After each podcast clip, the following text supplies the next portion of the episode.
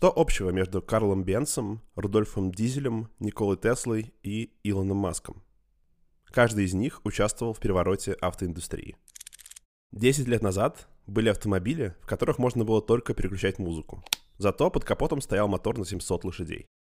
А потом пришел Илон Маск и первый стал инвестировать в пользовательский опыт.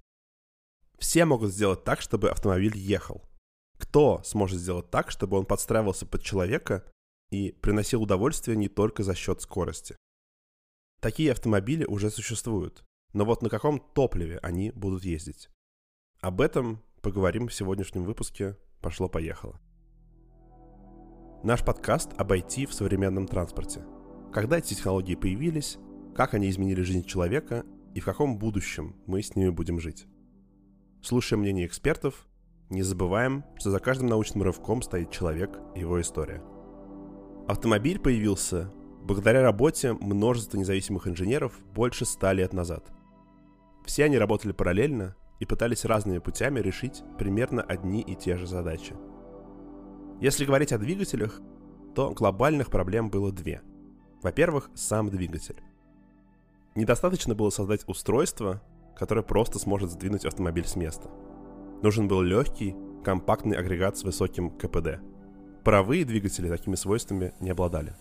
Они были двигателями внешнего сгорания и теряли слишком много энергии впустую, что категорически не подходило для автомобилей. Решением стал двигатель внутреннего сгорания, сокращенно ДВС. Об этом мы уже коротко говорили в первом выпуске.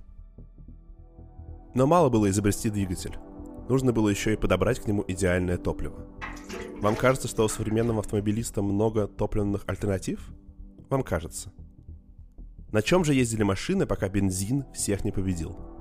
Пар, газ, угольная пыль, водород, спирт, керосин, скипидар. Короче, люди совали в движки все, что горит. В итоге подавляющее большинство автомобилей ездит на нефтепродуктах – Двигатели внутреннего сгорания на жидком топливе оказались самыми компактными, легкими и производительными.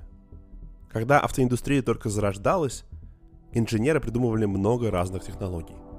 Некоторые из них опередили свое время на десятилетия и больше. Например, электрические двигатели. Их придумали очень давно, а настоящий расцвет они получают только сейчас. Можно сказать, что большинство технологий современного автомобиля было изобретено до 1930-го. Впоследствии к ним возвращались. Их дорабатывали. Из IT в те времена были телеграф и печатная машинка. После Второй мировой войны количество энтузиастов-изобретателей и автопроизводителей резко сократилось. Изменилась и сама философия автомобиля. Он перестал быть штучным товаром, который может позволить себе только человек с деньгами и свободным временем, да еще и увлеченный техникой – Теперь машина стала доступной и массовой. А еще на ней можно было заработать гораздо больше. Так наступила эра больших компаний, позже превратившихся в корпорации. Они и поглотили всех, кто хотел заниматься автомобилями. Мечтатели, двигающие прогресс, никуда не делись. Они только ушли из массового автомобилестроения в автоспорт и маленькие независимые компании, создающие для гигантов инженерные решения. Вы знаете, кто такой Михаил Шумахер? Слышали когда-нибудь про Формулу-1? Наверняка да. Это одно из главных автомобильных соревнований в мире. Первая гонка Формулы прошла в 1950-м. Больше 70 лет история этих гонок неразрывно связана с историей современного автомобиля. Ведь Формула-1 была и остается поставщиком новых идей и технологий для обычных машин. До 70-х массовые автомобили перенимали у гоночных автомобилей конструкторские решения, а также идеи использования новых материалов. Затем пришла очередь и компьютерных технологий. Но не только формула меняет обычные машины. Например, из гоночной серии Indy 500 пришла важнейшая система безопасности. Ее 101 год используют в каждом автомобиле. Она помогает вам предсказывать, что сейчас произойдет на дороге. Без нее вам сложно даже выехать с парковки. Уже догадались, что это? Зеркало заднего вида. В 1911 году пилот Рэй Харроун выиграл одну из гонок Инди 500 на автомобиле с зеркалом заднего вида. Ни у кого из участников гонки такого не было. Правда, зеркало очень вибрировало и давало плохой обзор. но идея понравилась. С 1921 года зеркало начали ставить на серийные машины. Кстати, установить его предложил сам пилот. Причем сам рассказывал, что увидел зеркало заднего вида на лошадиной повозке и тоже решил попробовать. Только подумайте, каждый раз, когда вы смотрите в это зеркало, вы пользуетесь идеей безымянного конюха, жившего 100 лет назад.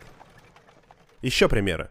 Сотовый алюминий и углеродное волокно – Сначала эти материалы появились в гоночных автомобилях, а потом перешли и в серийные. Также гоночные серии дали множество электронных систем безопасности. Например, контроль тяги, благодаря которому машина не буксует. Или активная подвеска. Она подстраивается под тип дороги, по которой вы едете. С одной стороны, водитель и пассажиры наслаждаются комфортом. Никакой тряски даже на классических русских ухабах. А с другой, активная подвеска повышает безопасность движения. Именно благодаря спортивным автомобилям в обычных моделях есть спойлеры и антикрылья. Парни на девятке с мощным динамиком и спортивными обвесами точно чувствуют себя топовыми пилотами. Компьютерные технологии пришли в автоспорт в 1975 году. Тогда одна из гоночных команд Формулы-1 впервые установила в автомобиль компьютер, который записывал данные о машине во время движения – такой сбор информации называется телеметрия. После заезда можно было подключить компьютер машины к компьютеру в гараже и посмотреть, как работали системы. Сейчас телеметрию команда видит в режиме реального времени, даже во время гонки. Спасибо быстрому интернету. Первая электроника в болидах формулы использовалась также для того, чтобы повышать надежность и улучшать работу двигателей. Сейчас так умеет мозг обычной серийной машины – Важной проблемой для гонщиков было и остается использование топлива. Перед гонкой в бак можно заправить определенное количество литров бензина. Это регламентировано правилами. Не дольешь или перельешь – штрафы или даже дисквалификация. Сейчас пилот всегда видит, сколько топлива осталось в баке. Соответственно, он может подстроить стиль вождения. Не гнать слишком сильно там, где это не обязательно. Ведь если топливо в баке кончится, машина попросту встанет – важен каждый миллилитр. Уже в 1983 году инженеры начали устанавливать на машины электронную систему, которая контролировала подачу топлива и его воспламенение. Но пилоты по-прежнему не видели, сколько точно бензина находится в баке прямо сейчас. Наконец, в 1985 случился прорыв. Команда Макларен поставила на машину легенды автоспорта Алина Проста электронику, которая показывала количество оставшегося топлива. И это помогло ему выиграть гонку. Гран-при Сан-Марино состоит из 60 кругов. В 1985-м гонщики должны были проехать их на 195 литрах топлива. В то время в болидах, то есть машинах Формулы-1, использовались супермощные турбодвигатели, которые сжирали бензин очень-очень быстро – и особенно сложно пилотам приходилось как раз в Сан-Марино, потому что эта трасса состоит из множества поворотов. Приходится много тормозить и разгоняться, что увеличивает расход бензина. Первым в гонке уверенно шел Айронтон Сенна, не менее легендарный гонщик, чем Прост. Но вот, на 56-м круге болид начинает чихать, а потом останавливается. Сенна так гнал, что бак высох. Вперед вырывается Стефан Юхансон. Он начал гонку 15-м, и потратил много топлива на обгоны. В итоге за круг до финиша бак его Феррари тоже опустел. И Прост, который сначала не мог обогнать Сенну, а потом пропустил вперед Юхансона, пересек финишную черту первым. Спасибо умной электронике. В обзорах гонки журналисты писали, что трибуны освистали просто, ведь он имел техническое преимущество. Это же преимущество чуть было не обернулось провалом год спустя на автодроме Аделаиды – Индикатор топлива показывал красную отметку, но просто ему не поверил и рискнул. Хотя ему могло просто-напросто не хватить бензина до финиша, он не стал экономить. Гонщик не стал сбавлять скорость и взял свой второй титул чемпиона мира. Ну а индикатор, как оказалось, ошибся. В 1990-х в формуле произошел настоящий взрыв компьютерных технологий.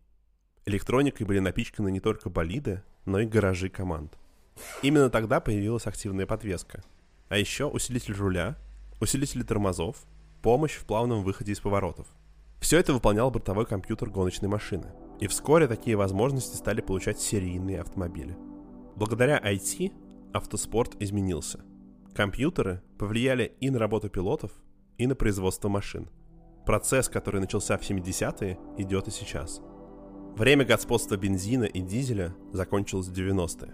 А точнее в 93-м году, когда в Европе ввели новые экологические нормы. Стандарт назвали Евро-1. Один как первый шаг на пути к экологичному транспорту. До 93 -го года в Европе действовали стандарты токсичности, которые не требовали от производителей никаких серьезных изменений. То есть можно было фактически ставить в автомобиле какие угодно мощные двигатели. Не заботьтесь о том, как выхлопные газы влияют на окружающую среду. А стандарт Евро-1 требовал ограничить содержание вредных веществ в выхлопных газах, а также испарение топлива из систем автомобиля. Эти нормы здорово перетряхнули автоиндустрию. С годами требования только ужесточались, что в конечном итоге и привело к Дизельгейту. Подробно о нем мы говорили с экспертом в первом выпуске. Коротко говоря, Дизельгейт — это скандал вокруг аферы концерна Volkswagen с дизельными автомобилями. В 2015 году независимые исследователи выяснили, что выхлопные газы некоторых моделей Volkswagen не соответствуют экологическим стандартам. Оказалось, что Volkswagen устанавливает на дизельные автомобили такое программное обеспечение, которое во время экологических проверок занижает количество вредных газов в выхлопе в десятки раз. То есть, когда машину проверяют на стенде, все нормально. А когда она движется, то выхлоп становится очень грязным. Скандал привел не только к репутационным потерям для Volkswagen. Уровень выбросов всех машин стали проверять более тщательно. Стали вводить новые, еще более жесткие экологические стандарты. Были и забавные последствия.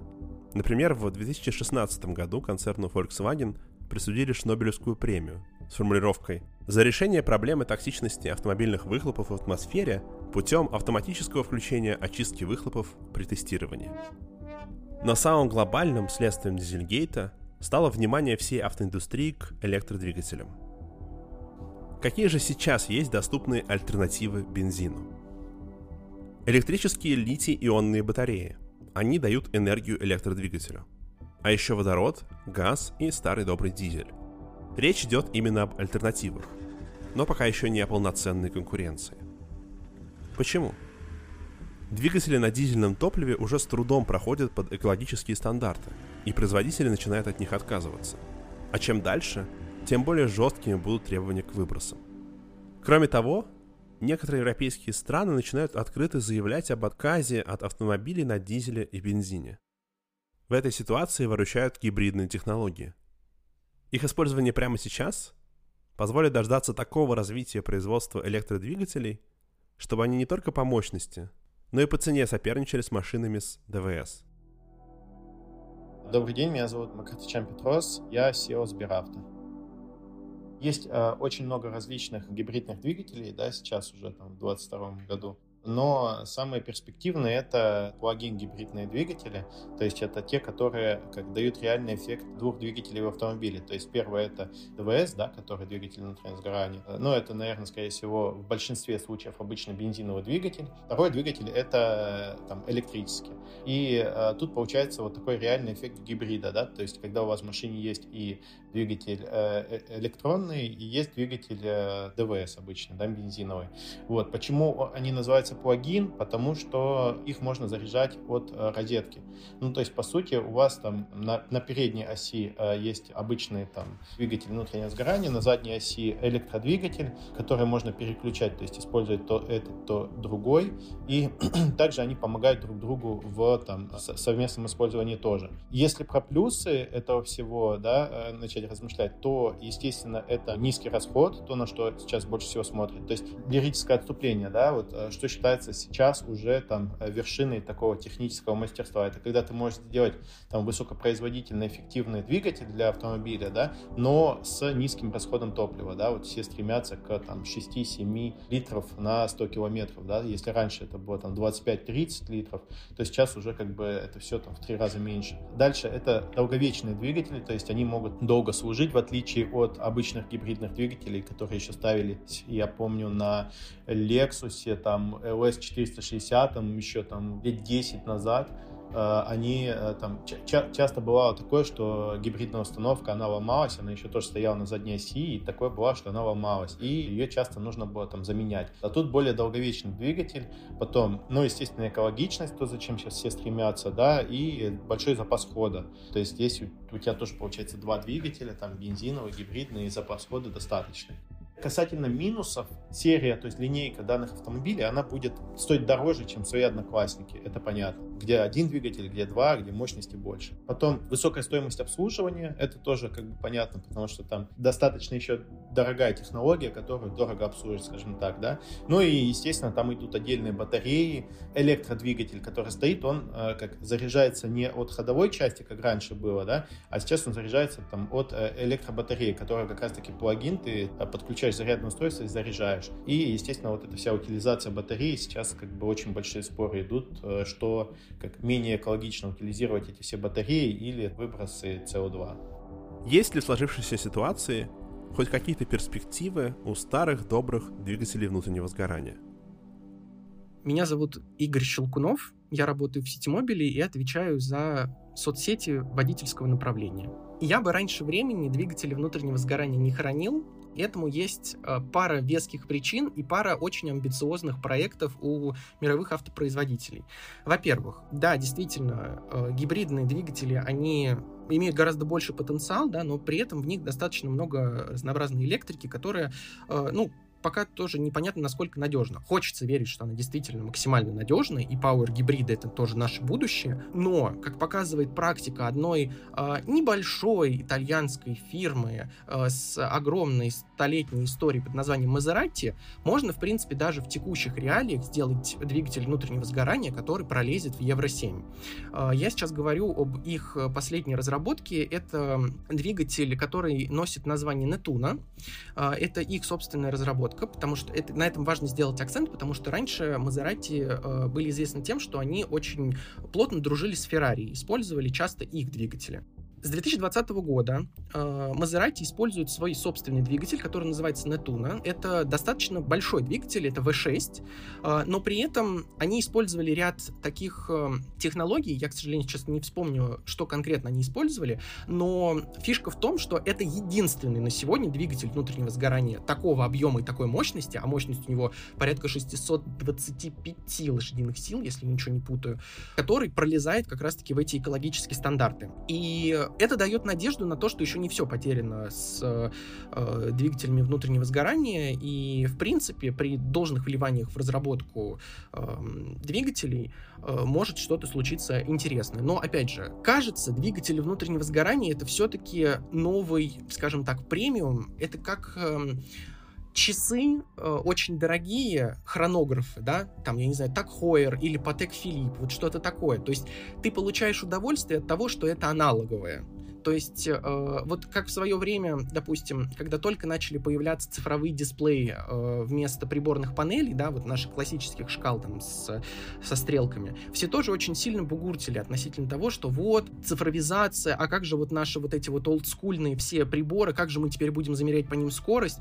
И кажется, что скоро двигатели внутреннего сгорания останутся вот как раз-таки в э, слое, когда их смогут себе позволить только очень хорошо зарабатывающие люди, да, э, которые могут себе позволить ездить там каждодневно на каком-то спорткаре. В подтверждение этих слов можно сказать о том, что вот совсем недавно э, кто-то из топ-менеджмента Porsche говорил о том, что они в самую последнюю очередь переведут свой самый известный спорткар 911 на электротягу. Кажется, это что-то значит. И опять же, тот же Maserati и Ferrari, которые все еще продолжают делать элитные спорткары, этому тоже косвенное подтверждение дают. Водород кажется многообещающим, но пока технологии, которые позволяли бы производить его дешево, много и без ущерба для экологии, развиты слабо. Дорого все – само топливо, доставка, инфраструктура. Хотя герой Жюля Верна и восклицал в таинственном острове, что вода — это уголь грядущих веков. Водородные автомобили на дорогах — звери с красной книги. Уточню, что автомобиль на водороде — это тот же самый автомобиль с электродвигателем.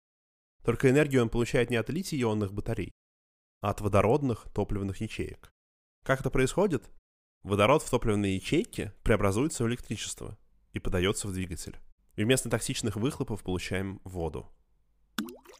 Водородные технологии вызывают диаметрально противоположные комментарии.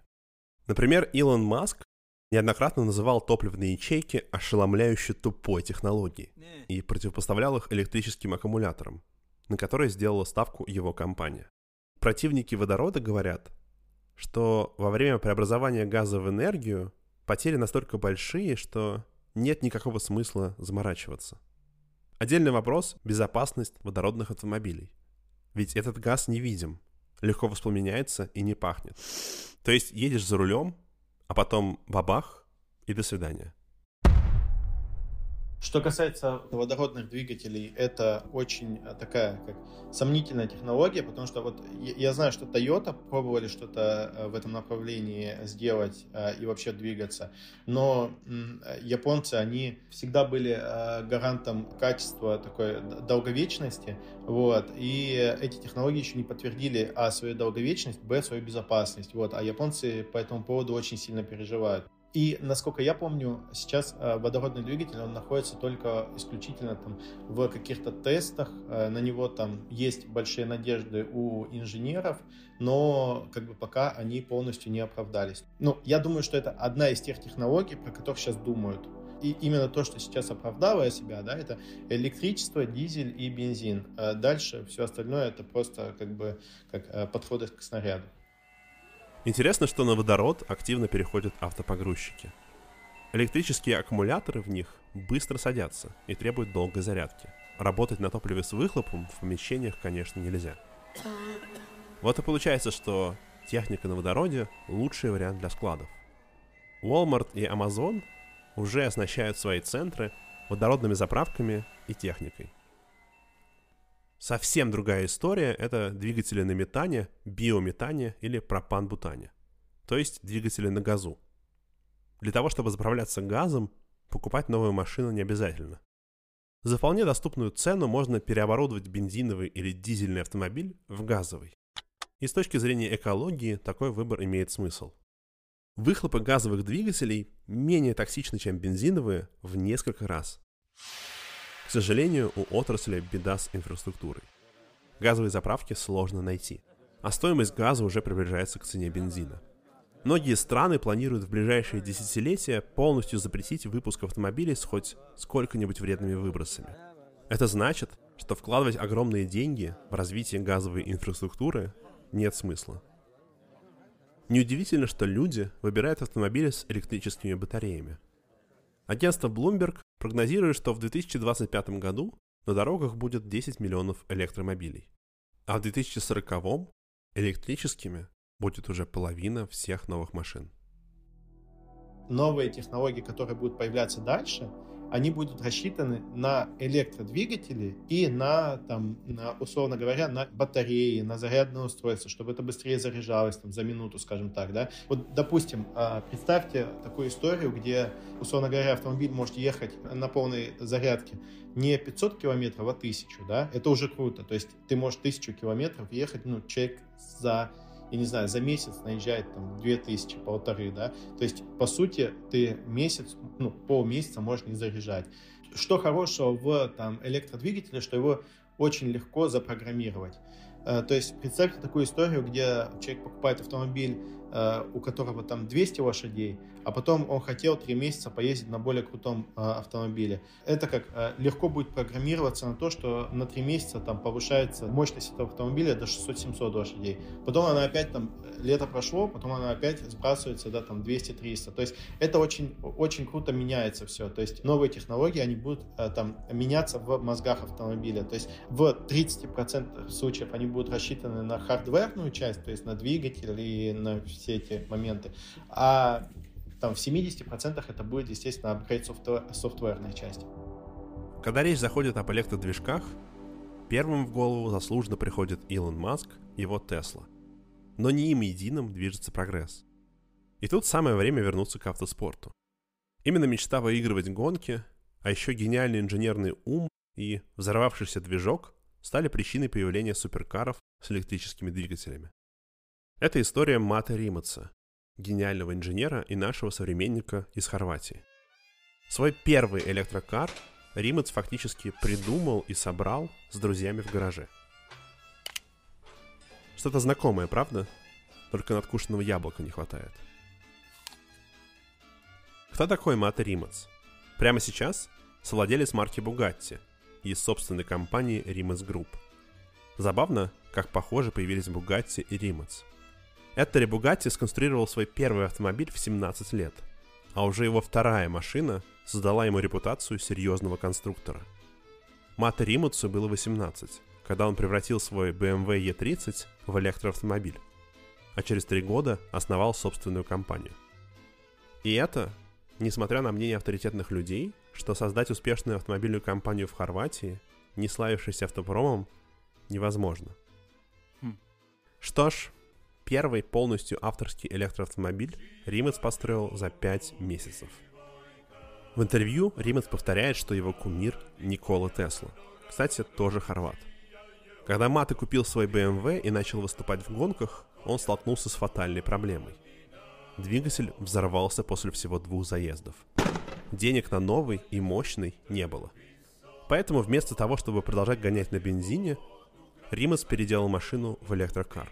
В интервью он рассказывает, что вспомнил тогда про своего кумира Теслу, и его осенило – можно попробовать соревноваться на электродвигателе. Сверстники осыпали маты насмешками, называя его BMW стиральной машинкой. После семи итераций глобальных обновлений, когда все ключевые компоненты машины были заменены авторскими, Маты стал побеждать, привлекать внимание и устанавливать мировые рекорды скорости. Сейчас Rimac Group – одна из лучших в области электрических автомобилей – Инженеры под предводительством Римаца разрабатывают и строят суперкары. Они тестируют в них новые технологии для продажи другим автопроизводителям. Римац Group делает не только очень быстрые автомобили с электрическими двигателями, но и всерьез занимается беспилотными технологиями. А еще они стараются, чтобы владелец их автомобиля получал максимум удовольствия. Например, уже второй суперкар Римаца открывался и заводился по распознаванию лица. Мы к такой фишке еще в телефонах-то не привыкли, а тут машина. А еще она была настолько умна и автономна, что могла проехать идеальный круг на гоночном треке полностью на автопилоте. Впечатляет? И все это чисто на электрической тяге. Да, сейчас машины римятся для избранных, но очевидно, что скоро эти технологии доберутся и до серийных автомобилей. А ведь 10 лет назад Никто даже не шутил о том, что электродвигатели будут вовсю конкурировать с бензиновыми и дизельными. Какие же изменения ждут нас в самое ближайшее время? И можно ли сейчас представить, какими будут автомобили через 10-15 лет? Это по-любому будут очень яркие изменения, потому что если мы посмотрим на последние, я, я даже не говорю 10 лет, давайте посмотрим на последние 3-4 года, да, то есть что, что случилось? Тесла перешла на там, высокопроизводительный, суперкрутой электродвигатель, точнее 4 электродвигателя на разных осях, да, то есть зарядное устройство постоянно улучшается у Теслы, постоянно улучшается ну, там, э, эффективность батареи, да. Д- дальше за ним пошел Mercedes, то есть э, сейчас вышла линейка моделей EQ, и вот эта линейка моделей EQ, она э, себя ведет совершенно по-разному. Это даже не те технологии, которые использует Tesla. Это там слегка другие технологии. Дальше BMW за ними пойдет. Дальше VAK и Lamborghini, как я сказал, за ними пойдет. Toyota потянется. То есть каждая новая марка, она будет вносить что-то свое. Интенсивность этого роста, она будет аккумулироваться в ближайших 5-7 лет. То есть в ближайшие 5-7 лет мы увидим очень много технологий в электромобилях, в электродвигателях, просто тупо потому, что разные марки не глядя друг на друга, будут работать над одним и тем же, то есть над увеличением эффективности. Причем, ну, это самые крутые там автопроизводители в мире, да, там, э, условно говоря, Toyota, VAG, ну, то есть Volkswagen Audi Group, да, Tesla, там, э, Mercedes, BMW, то есть они все, ну, эти все гиганты, они будут инвестировать в то, чтобы производить очень крутые там э, электродвигатели, производить очень крутые там автомобили, которые там с искусством IT и все такое. Это то же самое, что, условно говоря, 10 лет назад э, мы бы с вами разговаривали, э, там, ну не 10, наверное, 15 да, лет назад, мы бы с вами разговаривали, там, у вас был бы телефон Siemens э, M35, который вы купили за, там, если с учетом инфляции перевести на текущие деньги, это там 35-40 тысяч рублей, потому что тогда там телефон стоил сколько там, 3-5 тысяч рублей, это как бы 15 лет назад, а сейчас примерно как раз-таки 35-40. Ну, я, я бы сел в машину времени, переместился бы на 15 лет назад, э, разговаривал с вами, вы бы спросили, а, а вот что вы покупаете через 15 лет, когда финансов не так много?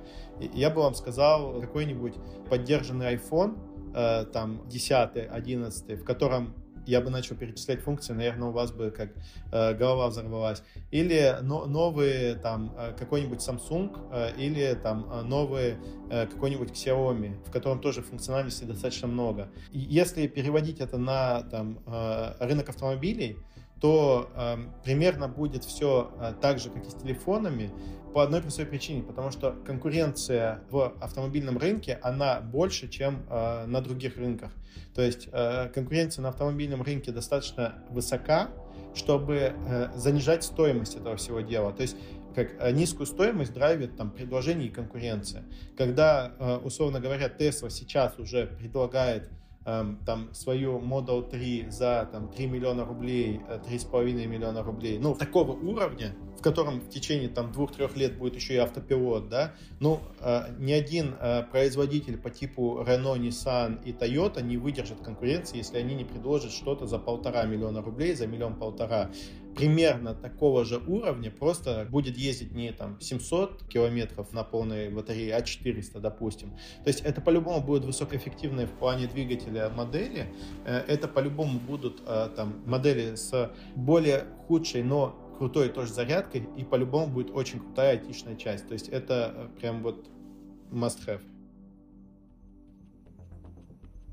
Продолжим исследовать IT в транспорте темой беспилотников уже через неделю. Это был третий выпуск подкаста «Пошло-поехало», созданный студией Talk совместно с City Слушайте нас во всех приложениях для подкастов. Мы будем рады вашим комментариям и оценкам. До встречи в следующем выпуске «Пошло-поехало».